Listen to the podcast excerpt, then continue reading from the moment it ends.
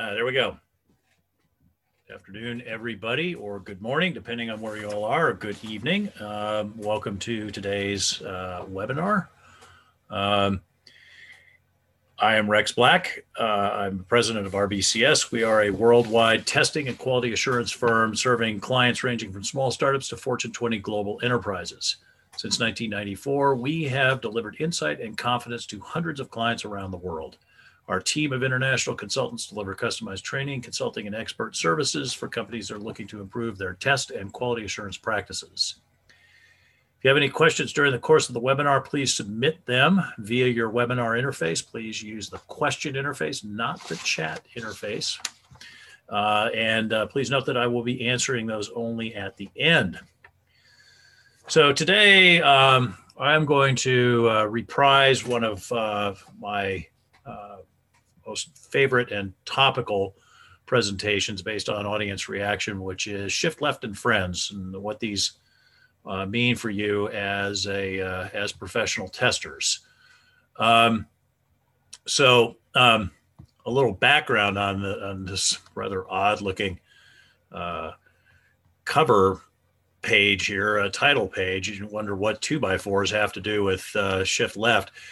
Well, you may think of shift left as this kind of new thing that just came along and you just started hearing about it five, ten years ago. But in fact, like a lot of things, uh, that you start hearing about. They actually have been around for a long time and have just come back around.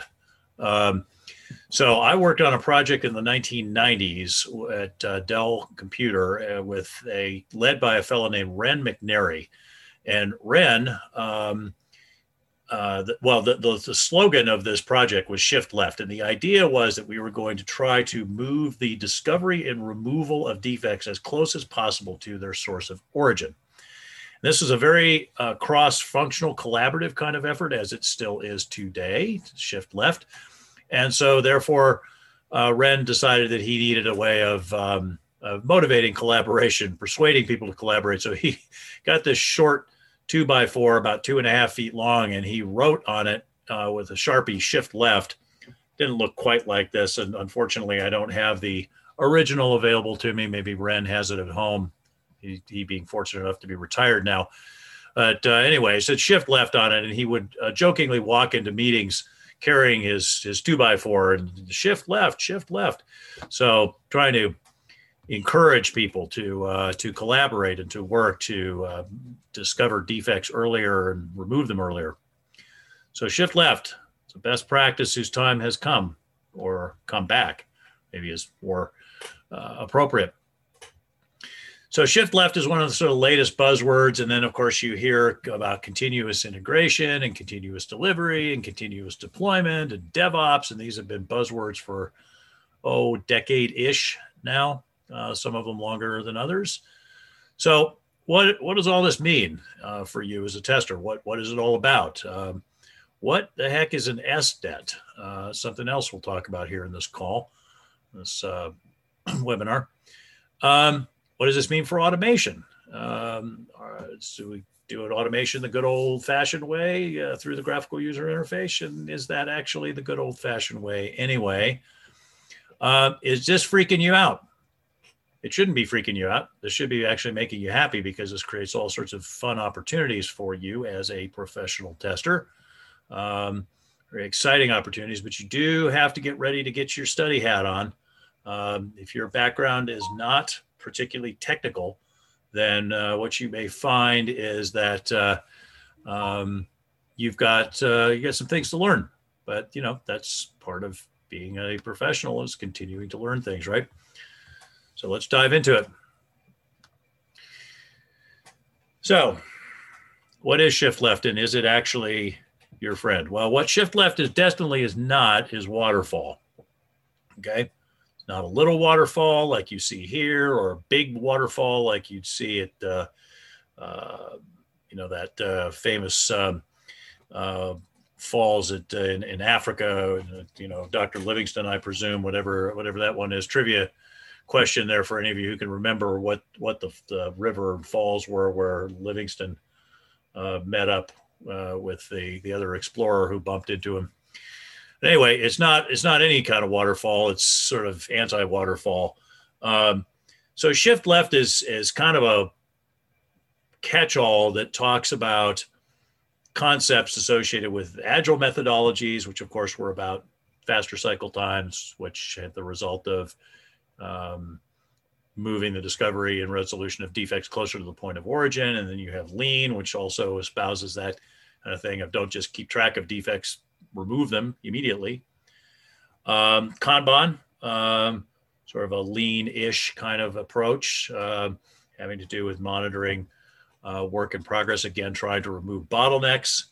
Uh, open source is another um, uh, contributor to the the legacy of, of shift left. Lots of different people contributing uh, things, and uh, in this case, the things being lots of uh, very useful and free tools. So um, let's kind of go through these buzzwords and unbuzz them. So we could say that shift left testing is an approach to software testing and system testing in which testing is performed earlier in the life cycle. So it's left in the project timeline. So that's basically the first half of the old maxim test early and test often, which goes back to at least the night, early 1990s, probably the mid 1980s. I think you can find that in some of Hetzel's Hetzel's work and certainly Gelperin's work from then. If you don't know who Hetzel and Gelperin are, then um, you know you need to do a little bit of research on your founding fathers of software testing. Uh, the, the two of them, together with Boris Beiser, are uh, and Glenford Myers, are uh, pretty much the, the fountains of a lot of the great ideas in software testing. And if you think they're old, irrelevant dinosaurs, you need to go back and look at their books and see how much of that stuff is still relevant. Now, continuous integration and continuous delivery, or CI CD, is basically a merged approach to development and testing. So, developers are going to build the code uh, collaboratively, put it into a master branch, and check the issues. So, you're building, you're testing, and catching bugs as early as possible, especially things like integration bugs. So, you kind of opposite of big bang integration. Now, continuous deployment would be CI CD taken to its natural conclusion where the software is produced and uh, is actually deployed um, at any point that people want. In some cases, you know, minute by minute. Um, so here, here, of course, the idea is to get the defects associated with the new and changed features out pretty much immediately upon introduction. Um, so you have to have a very, very smooth process for any of this stuff to work. CI/CD for sure, and continuous deployment especially, because if you have any sort of hiccups along the way, they they lead into delays. What what could a hiccup be? Uh, test failures, for example, test failures that are surfacing issues that could have been dealt with before. Um, so, you know, getting this getting continuous deployment going means a lot of things working right, and we're going to talk about what those things are here in the next uh, uh, few minutes. And we have DevOps, which is, of course, a clipped compound of DevOps, uh, development and operations. And then there's DevSecOps, which adds security into that mix. And basically, the idea is that we don't just build stuff and throw it over the fence to operations and security, but we have product management, software development, security, and operations professionals all collaborating to try to get the software into production as soon as possible. And here again, we're going to have to have a lot of automation and a lot of insight into what's going on with regard to software integration, software testing, deployment, any sort of infrastructure changes, like, for example, updating third party dependencies, like web servers, for example. Uh, want to make sure that this is all very collaborative so that we can release software rapidly, uh, frequently, and reliably. So those are our buzzwords. And I'm, I'm actually currently working on, as part of a software quality oversight organization. It's one of my consulting engagements that I've got going on um, as a uh, senior DevSecOps slash QA engineer. Um, so this involves a lot of immersion into what's going on with regard to uh, test automation at all levels and security and QA in the form of the more traditional types of testing like system test and UAT. So breaking down barriers and getting collaborative. Um, automation is a huge part of this, not just test automation, but especially test automation, because if stuff has to be done manually, uh, it's just too slow. So let's look at what all this means from a, you know, I'm a tester, how does this affect my life perspective?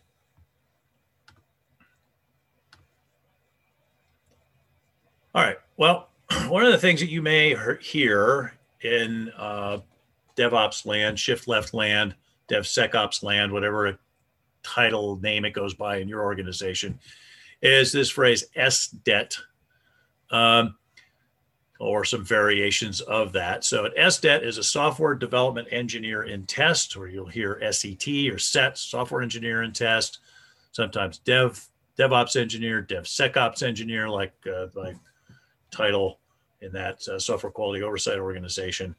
Whatever we want to call this person, an SDET is a highly, highly technical uh, individual. Um, they are able not only to use tools, but to build them and to customize them. Um, so we're participating in open source projects and in-house software development projects that are focusing on tooling and tool integration. They're able to write uh, scripts, test scripts, automated test scripts, uh, read other people's test scripts, read code. Um, this is pretty much where things have been heading for the last 15 or so years. Once Agile started to really emerge on the on the broader mainstream, you know, about 2005 ish, um, you started hearing a lot of calls for uh, testers needing uh, more technical skills, and so this this trend continues and uh, uh, provides all sorts of learning opportunities for you as a tester. So, what do you need to be ready to do as an SDET? Well, certainly automation, um, but not just automation through graphical user interface. Um, so, in fact, um, one of the key ideas in DevOps test automation is do as little automation as possible through the graphical user interface. Now, this may be standing things on their head for some testers who have focused a lot of their careers on getting to know um, tools that work through graphical user interfaces, whether commercial or open source. Latest instantiation of the open source being Selenium, of course, at least for web uh, based, browser based applications. So you might be thinking, well, wait a minute, I've, I've invested a lot in learning how to automate through the graphical user interface. Why, why shouldn't I continue to do that? Well, you should, but you should look upon the graphical user interface as the least attractive way to automate because graphical user interface test automation is slow relative to tests that are automated through other kinds of interfaces. Graphical user interface tests are just, you know, not to call them tortoises compared to hares is an insult to tortoises everywhere. Um, you know, it's more like like sloths, really, or even that, that may even be insulting to sloths. You know, you can have hundredfold or thousandfold differences in speed um, with regard to how many tests can be run in an hour. Now, that's not not the world's fairest comparison, of course, because graphical user interface tests tend to be larger than, say, a unit or an integration test but still they are slower because they are having to navigate through this user interface and often having to incorporate some ability of wait to wait for the user interface to keep up with what they're doing. Uh, graphical user interface tests are also very brittle in the sense that if the user interface changes, they'll break. Um, you know, right now, as I said, I'm with this one organization I'm working with. We've got two basic sets of automated tests: those through the graphical user interface, and those that work through the um, uh, at the unit level or the integration level. And for the unit and integration level, the amount of false positives and issues associated with test maintenance and so forth are really, really low. Um, for the ones that work through the graphical user interface, the number of false positives on a typical run will be anywhere to 10 to 100 times higher than with the unit and integration level and you know every one of those false positives is something that that somebody's got to crawl through and figure out what it means. So instead of going through a graphical user interface, command line interfaces are, are an alternative way of automating system level tests, but faster and at a less brittle interface. So if your application has a command line interface, you can and, and you can access the business logic that way. That's a great way to do that. I have in my past life built enormous complex um, keyword driven test automation systems that worked entirely through the command line interface, no graphical user interface at all. Uh, highly maintainable, very fast, um, and uh, and often often simpler, a lot simpler than, than having to figure out how to navigate the graphical user interface. If what you're trying to test is the business logic, not the presentation layer, why are you going through the presentation layer? Testing through application program interfaces for the unit and integration level tests. Great way to go. Again, fast, even faster than command line interfaces. Uh, may be able to go, you know, directly into certain business logic. Uh, problem with tests at the unit and integration level is that they can't always find all the different kinds of bugs, but they can find a lot of bugs. So shift left, right? Do as much testing as you can at the unit and integration level through APIs. And um, then move on to the system level tests, again, focusing on trying to get at system level testing of business logic through APIs or command line interfaces using the GUI only when necessary. Now you can also run tests through data layers going directly into the data access database, and so forth, uh, and through the network layer. So you know, don't don't feel constrained. Again, if you're trying to test the business logic, ask yourself, how do I get at the business logic?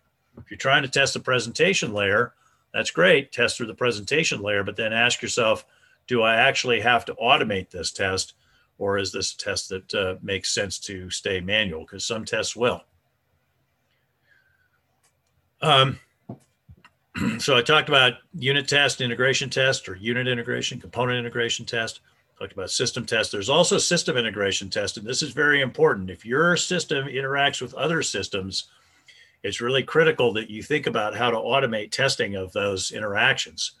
Um, because you can have a system that that quote unquote works fine in a standalone kind of mode but since what it has to do is share a lot of information with other systems if that if those information interfaces don't work guess what? Your application doesn't work.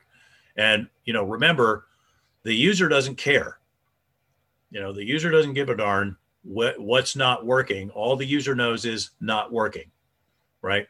So if you know if it's your user and your user's experience, and there's some sort of third-party dependency, external application, something like that, that if it doesn't work, your application won't work. You need to conclude that in the scope of your testing.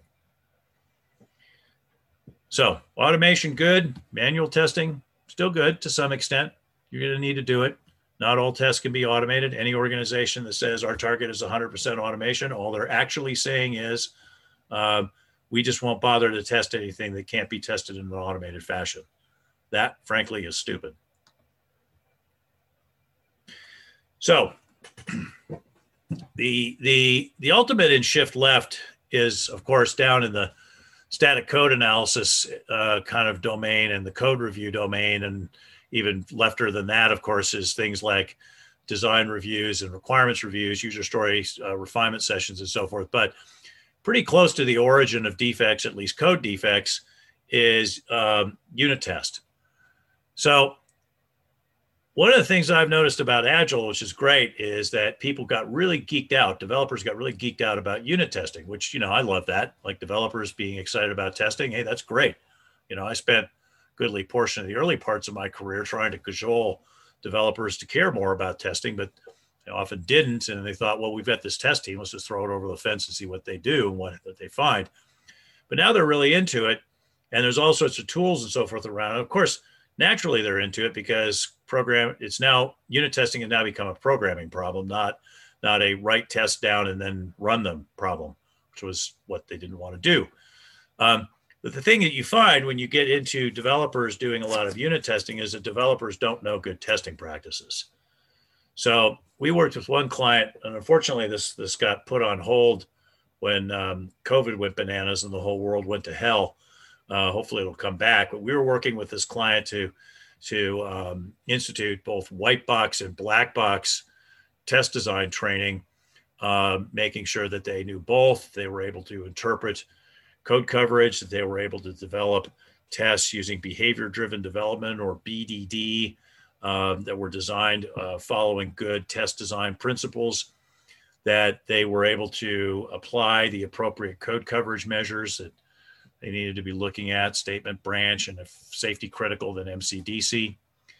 So you want to make sure that um, you know the developers know what they're doing here, and, and a good SDET is able to coach um, the developers on the concepts, not just oh here's this tool, because that's the problem is that the tool is the bright shiny object, and they'll optimize to the tool, but that's not necessarily what the optimal thing is to do. Developers also need to understand that there's you know things that code coverage tells you and there are things that code coverage doesn't tell you. For example code coverage can't tell you that there's functionality that ought to be in the software but isn't because you can only measure code coverage against code that actually exists. So make sure that this doesn't become a source of false confidence where developers are saying well surely we found all the defects because we've covered 100% of the code.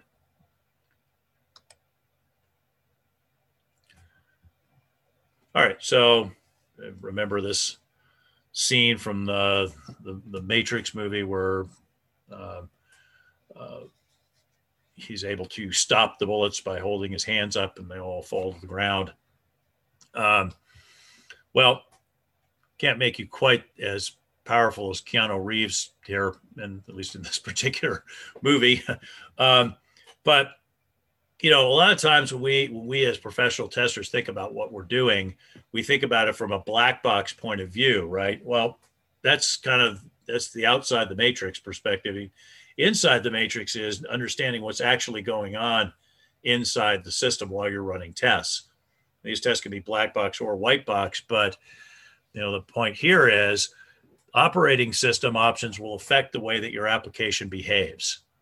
So understand those and understand the effects they're going to have.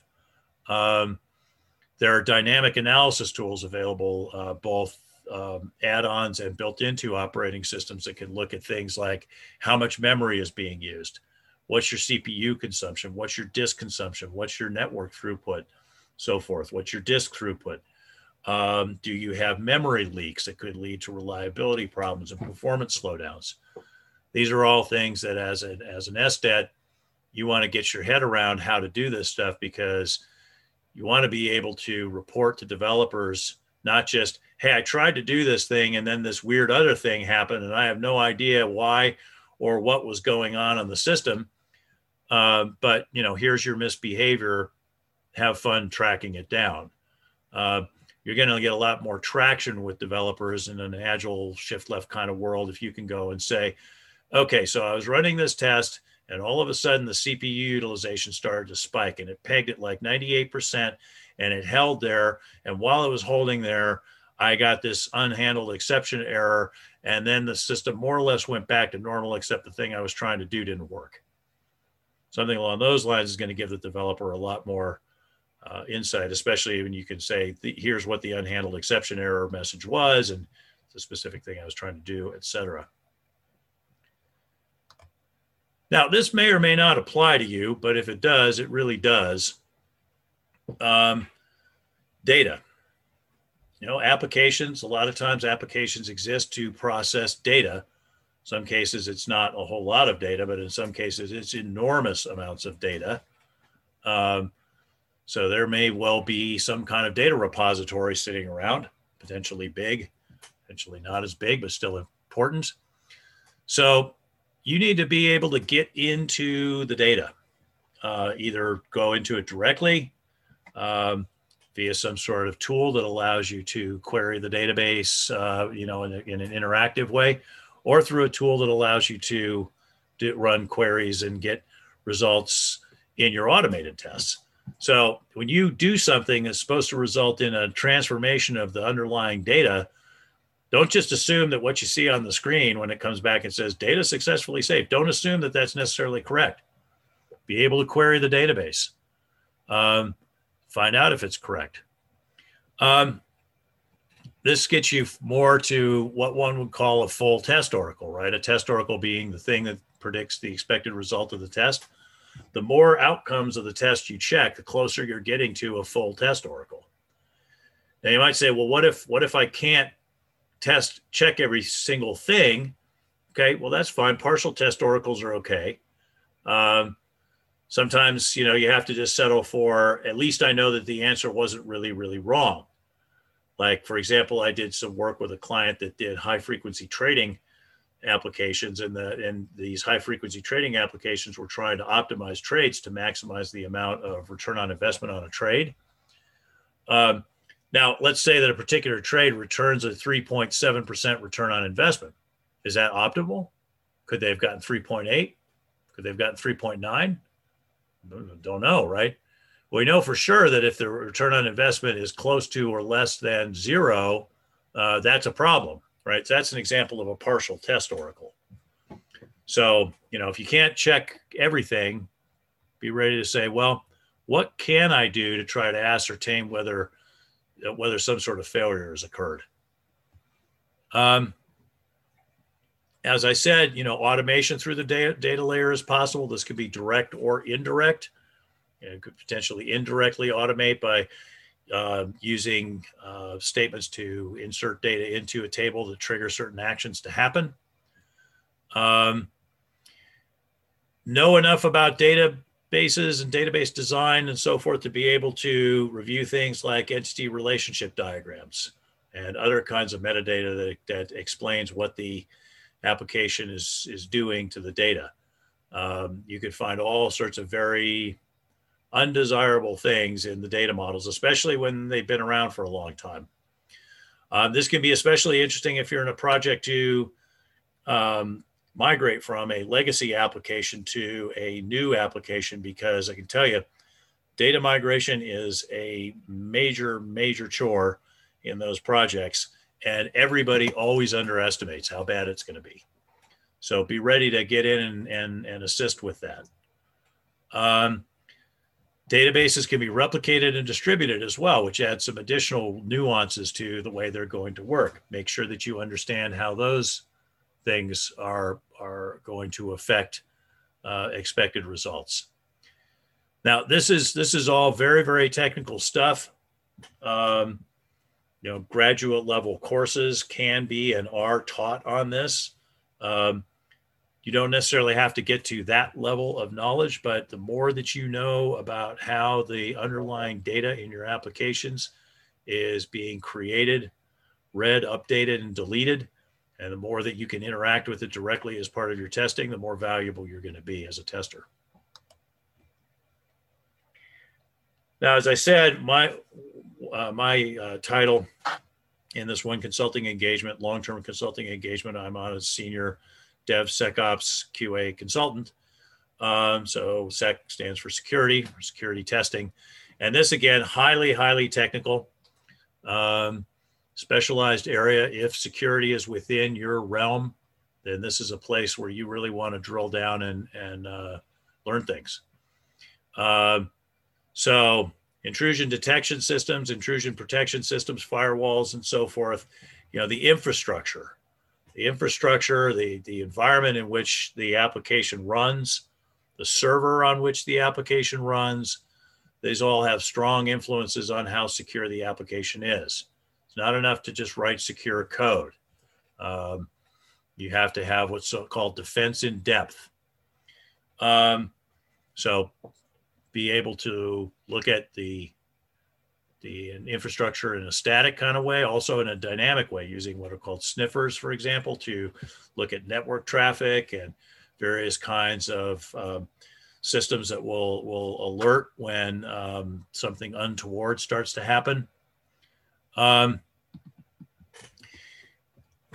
static analysis tools of various kinds, code reviews, um, design reviews. Uh, all these can have security aspects. Pay attention to those. Encryptions, passwords, authentication, authorization, role based security. These are all other things that you should uh, pay attention to and learn about, especially role based security, because even if you're saying, well, my focus is almost entirely on functional testing and functional test automation, so I don't need to worry about security. If your application has role based security, in other words, people are allowed or disallowed to do things based on the roles that they have, then part of your testing should really involve looking at does somebody with a particular set of in a particular role have the ability to do the things they're supposed to be able to do, but also are they denied the ability to do things they shouldn't be able to do? You will you will make uh, friends in your your uh, application security office, your your you know your CFO, chief security officer, and so forth. Be very happy if they find out that one of the things that you test is making sure that if the application is not supposed to let somebody do something, it stops them from doing it. Now, you might say, wow, this sounds really challenging and it sounds like a lot of work. Uh, yep, it, it certainly can be. There's a lot to know here. For example, we have a uh, advanced level, three day advanced level security tester training that just goes into great depth in what I've just spent the last couple minutes talking about. So you might say, why should I do this? Well, like all of these other technical things that I'm encouraging you to to learn, um, they will make you more marketable and they will provide for job security.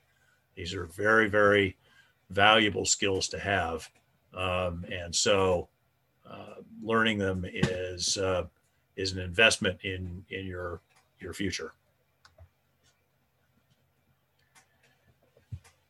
Okay, integration testing. So I talked about integration testing before. The thing is that people talk about integration testing, and it's just like the old joke about the weather. Everybody talks about the weather, but nobody does anything about it. Well, it's kind of the same thing here. Everybody talks about integration testing, but very few people actually do it. So, um, here's a way to think about integration testing. Okay.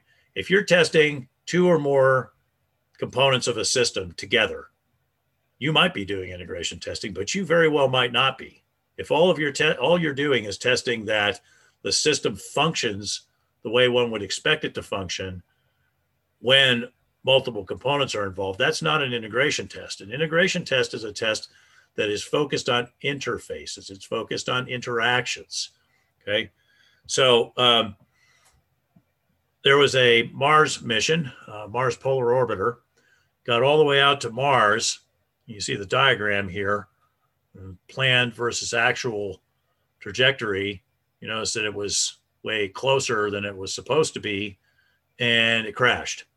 How did it end up being way closer than it was supposed to be? Well, because there was communication between a piece of software at the Jet Propulsion Laboratory in Pasadena and the Mars Polar Orbiter, the point where it was trying to insert itself into the orbit, and uh, the um, software in Pasadena was using imperial units, so feet, miles, etc., and the software on the orbiter was using metric units. So, you know, there's there's three ish feet in a meter. So you're communicating about things like distance and velocity, where there's a, th- a magnitude of three difference. That's going to be a problem. And that problem exists in, in the interface, right? This is the place in between, right? and you think about things like internet of things and mobile and so forth it's like where all the interfaces all the interfaces are everywhere and a lot of times nobody owns them so you need to be the champion of the interfaces so excuse me um, looking at various kinds of test techniques that can be used to design interoperability and integration tests boundary value analysis equivalence partitioning, pairwise testing, all of those are relevant. Um, direct and indirect integration is important. Direct is, you know, through an API or an endpoint, but the indirect also happens. So one system stores data somewhere that another system reads. That's that needs to be tested. So interfaces, data sources, data sinks, and so forth. This is what you want to do when you're thinking about integration test coverage. I've seen people talk about code coverage as a way of measuring integration test completely completion. No, no, no, no, no, no. No, you've got to be focused on what you're trying to cover with the tests. And you're not trying to cover code. You're trying to cover interfaces, you're trying to cover interactions. So, you know, think about this. Now, virtualization is something that you can use to virtualize interfaces, and you should use it. That's an important way of approaching uh, integration testing. But false negatives will happen with with virtualization. I would say that once a month or so, I hear about some sort of issue where something was tested via a simulator or via virtualization or something like that, and uh, get a false negative. In other words, something got past you. Now, something else that can be useful is random, random, random testing. Okay, like waves on top of a lake, as you see here. Let's be be random. So, you know, test design techniques are are not random. I mean, they're they're looking for defects that follow particular patterns, and they're of course useful. Um, but you know, not everything can be predicted. So there's a famous example of this at uh, uh, back in the 90s, um, Intel released a uh, new version of their uh, CPU called the Pentium. And the Pentium had what was called a floating point divide bug. So you're doing floating point math and you divided certain numbers, you got a wrong answer. Um, it turns out that there was no predictable way of finding that other than exhaustive testing. And a guy named Doug Hoffman has a write up on the internet that you can look at to to, to read his analysis of that. So, you know, exhaustive testing, of course, is bad, but random testing is an interesting way of going about exploring these kinds of almost infinite spaces in a way that does large samples, not, of course, large like large percentages, but it touches a lot of different places, places that you might not think to look. And of course, hackers use random stuff in chaos too. So, you know, there are things like fault injection or fuzzing tools that can allow you to corrupt um, or uh, modify data files, configuration files. There are so-called dumb monkeys, which can subject systems to uh, random streams of inputs. Uh, you can look at data sequences and see if there's if they have patterns of randomness within them, if they're supposed to, or if they're not supposed to. So if you're involved in doing reliability testing, security testing, especially, but sometimes other kinds of testing, randomness is something you need to uh, you need to try to get your head around.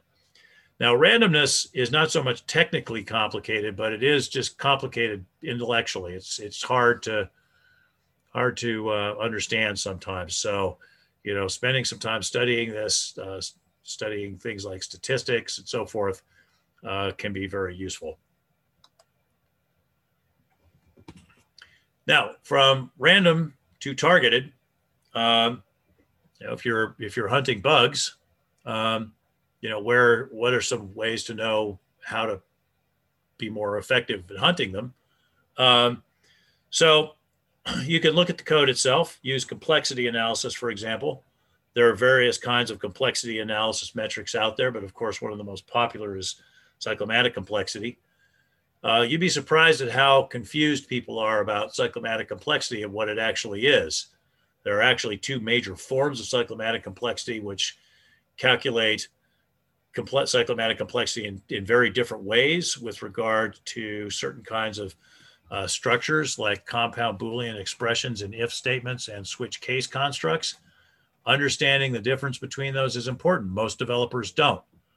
Um, knowing how to interpret cyclomatic complexity and what it means with regard to likelihood of bugs and so forth. And knowing when having a cyclomatic complexity greater than 10 is in fact entirely okay, also important. Um, being able to look at defect data and analyze patterns in defect data that tell you where there are bug clusters. You should remember where what a bug cluster is. Looking at this figure here in uh, the slide, you know, you can see that 69% of the defects on this particular project were found in just three components. And the remaining components, of which there were nine, and so the other 75% of the components accounted for less than a third of the defects. So if you want to bug hunt, where are you going to bug hunt? You're going to bug hunt in here. But you know what this means? This means you better be tracking your defects and you better be classifying them all this nonsense you hear about people like, oh, yeah, don't bother to track defects found in testing. Guess what? you won't be able to do this kind of analysis if you don't have reliable tracking data. If you're relying on production data, okay, that's fine. Maybe you can look at production data, try to do this kind of analysis. But remember, production is our defects are the ones that A got past you in testing, and B, people care enough about to comment on. There's bias in that.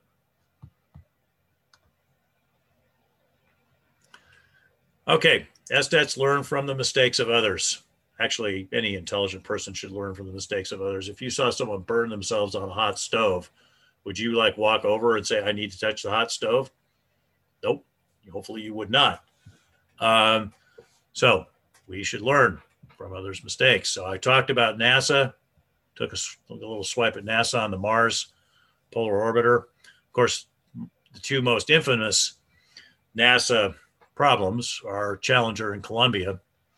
Right. So for those of you who don't remember the Challenger um, accident, there is, by the way, a fantastic um, uh, documentary on this by uh, what is that guy's the director's name? Abrams, I think his name is. He's a, a movie director, but is kind of a space geek too, and he did a really good documentary on this.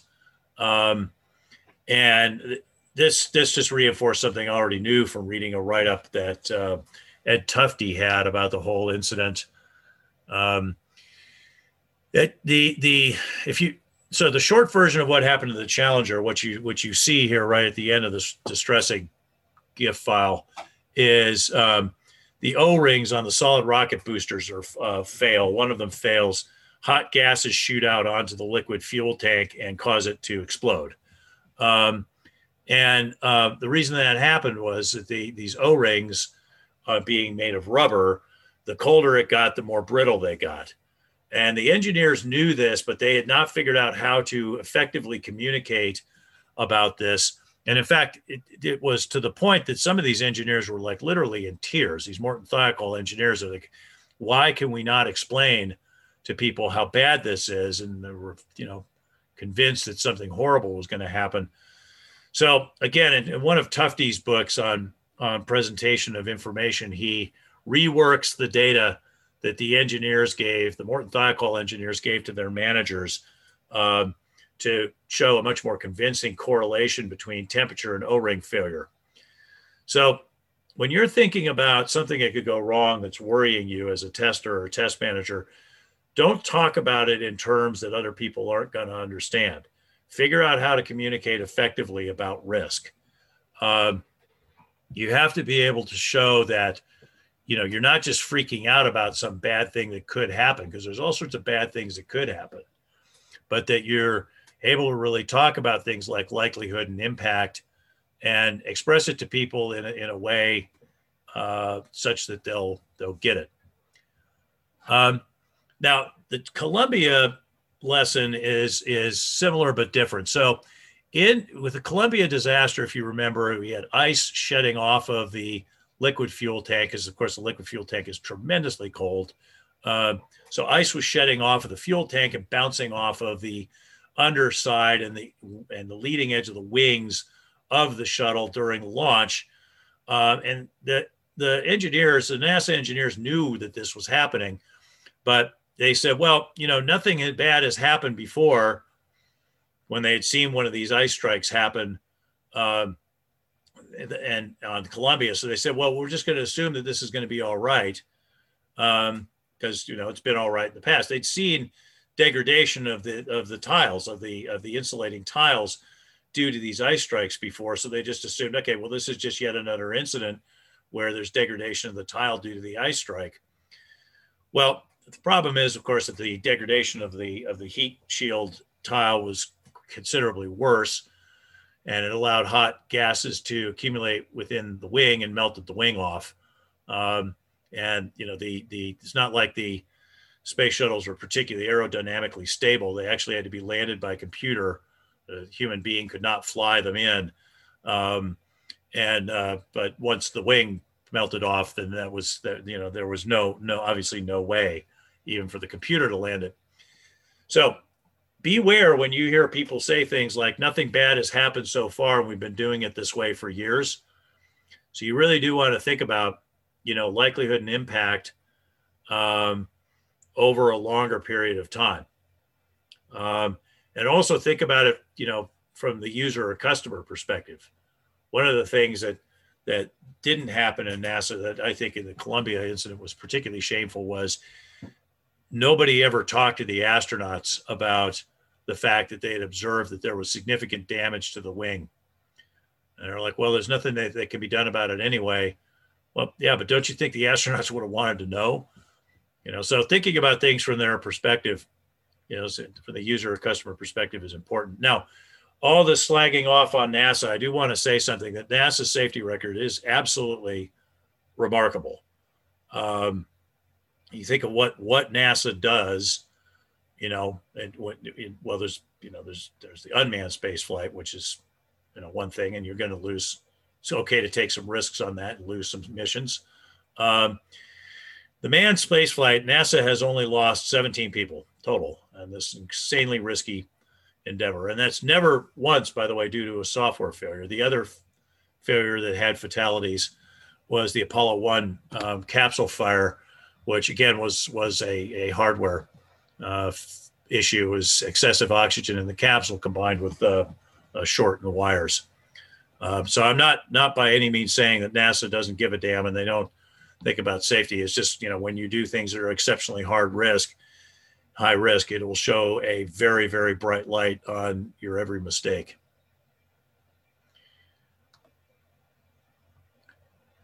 All right. So last thing here, you know, was popular for a while. It's now somewhat less popular because some of the people who used to say this are now back begging to be relevant as testers again.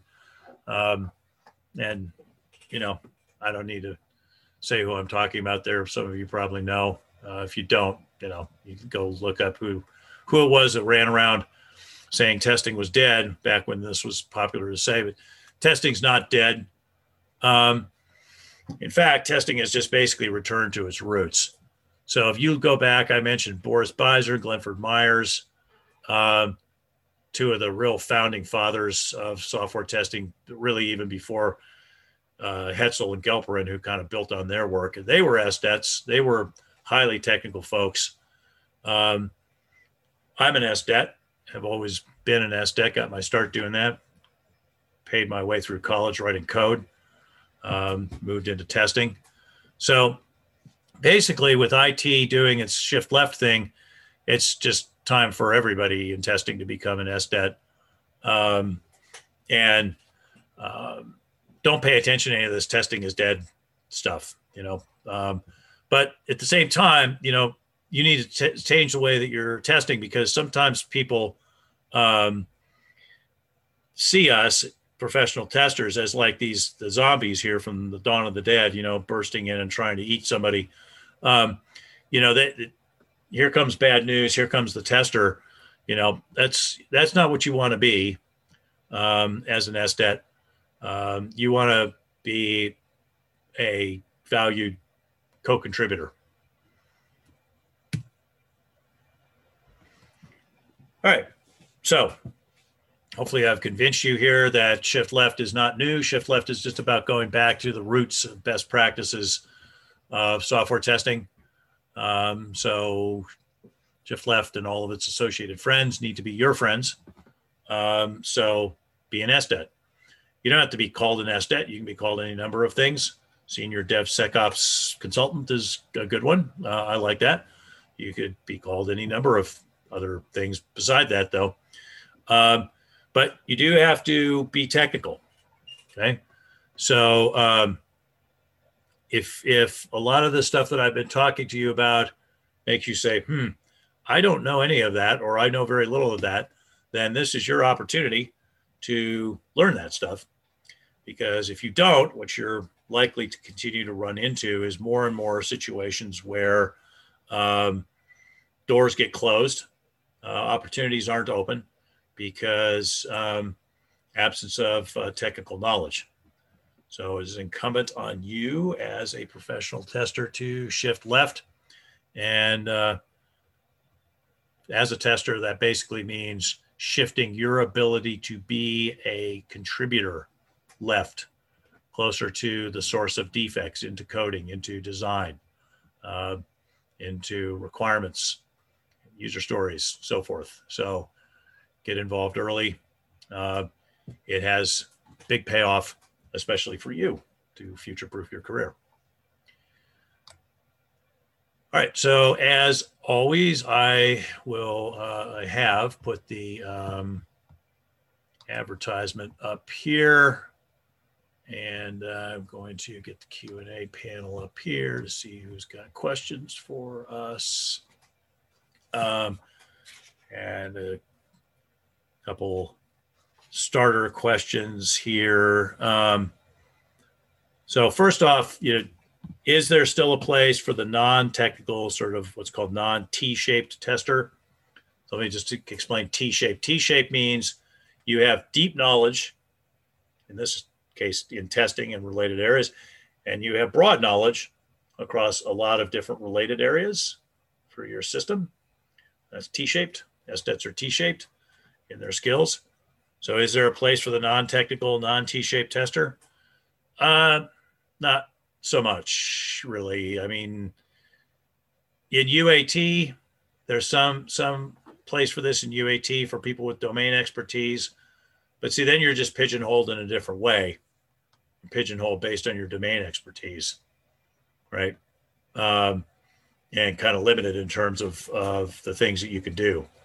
So, you know, I would say that if you're thinking I'm just going to ride this thing out, I don't have to expand my skill set. Well, for one thing, I doubt you'd be listening to this because the whole point of my talk has been expand, expand, expand. And I noticed that most people who joined the webinar are still on the webinar. So if you decided this is for me, you would have already tuned out. But if you're still in any way thinking, yeah, I don't know about this, um, you know, the opportunities get fewer and fewer. So you know expanding your skills in these areas is, is uh, important and plus it's fun and interesting it's you know good to know how things work it's fun to know how things work um, I have a question here about you know what exactly is a senior DevSecOps consultant. Uh, so, you know, what does my typical day consist of?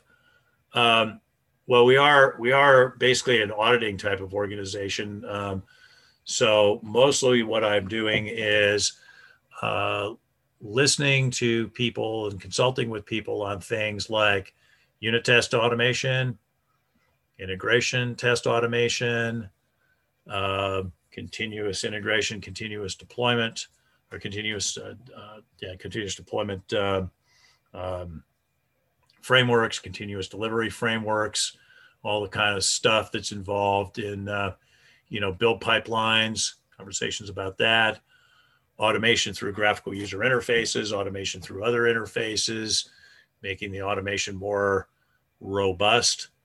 Um, data, data quality, um, infrastructure security, application security, uh, updates to third-party dependencies like web servers and so forth. These are all things that I'm participating in. Um, QA, of course, looking at the traditional manual QA because there's still plenty of that happening in this organization. So T-shaped, you know, lots of lots of stuff across a lot of different areas, and then in depth, especially in testing related areas. Uh, so I got a question here from anonymous. Uh, not sure why the person wants to be anonymous, but they are anonymous. Um, so it says to be an SDET, what tools and technology should we learn? Well, um, at a high level, I would say, you know, understand the tools and technologies that are in in uh, use at your uh, particular organization, and then make sure that you focus on that. So, programming languages that are used building your application, make sure that you at least know how to read those. Uh, tools that can be used to automate testing, unit integration, and system level testing make sure that you understand those. And for the unit integration stuff, again, make sure that you at least know how to read those tests. Uh, database technologies, understand the underlying database technologies behind your uh, uh, product. Um, another thing that you need to understand. So, Yeah, know the technologies that are there. Know also the technologies that are most relevant uh, these days, right? So there's a, you know, uh, issue of making sure that you stay current, right? I mean, Python, for example, extremely popular programming language. Even if Python is not being used in your organization, it might be very soon. So, you know, that's something to consider. Um, now I got a question from Mary here, um, which because of time limits will have to be the last one we take. So thank you, Mary. Um, are business rules still routinely used? And if so, what approaches are used to test the business rules? There certainly are uh, situations where you have um, uh, third party business rule uh, application or systems that are used to to handle business logic, business rules. So, you know, in that case, uh, decision tables are the classic way of testing these. Um, I bump into ex- uh, mentions of uh, external business rule systems and decision table testing of them not infrequently. The expert witness project that I'm on right now, just last weekend, I ran into that. So if that's still something that's you're running into, uh, yep, brush up on your decision tables, not just full decision tables, but also collapsed ones because you need to know how to make things efficient. All right, so um, thanks everybody for uh, joining. Uh, I hope you enjoyed this free webinar from RBCS. We do these as a service to the software testing community because at RBCS we are a not just for profit company. If you enjoy these free webinars and feel that they demonstrate solid insights into the kinds of testing challenges you make you face, please do make RBCS your preferred software testing vendor for any and all expert services, consulting, or training. We're happy to provide a quote for any such help you might need. Email us info at rbcs-us.com and we will get you a quote. Um, if it's work that you need done that involves that you want to involve me directly, uh, move fast and move now because I am extremely busy. Uh, have been oddly since shortly after this whole COVID nightmare broke out. Been 100% booked since about May, late May of last year. So if you're looking for help from me, certainly uh, move fast. However, keep in mind that we do have a uh, large cadre of extremely talented uh, consultants uh, available around the world that uh, we can use to uh, help implement things as well. So don't despair. We can help you regardless of of what specific needs you have. All right. Um, so thanks all for your uh, attention. Uh, as usual, the recording will be posted uh, shortly. Uh, watch the RBCS social media, uh, and uh, you will see it. see it when it happens. Thanks, everybody. See you all next time.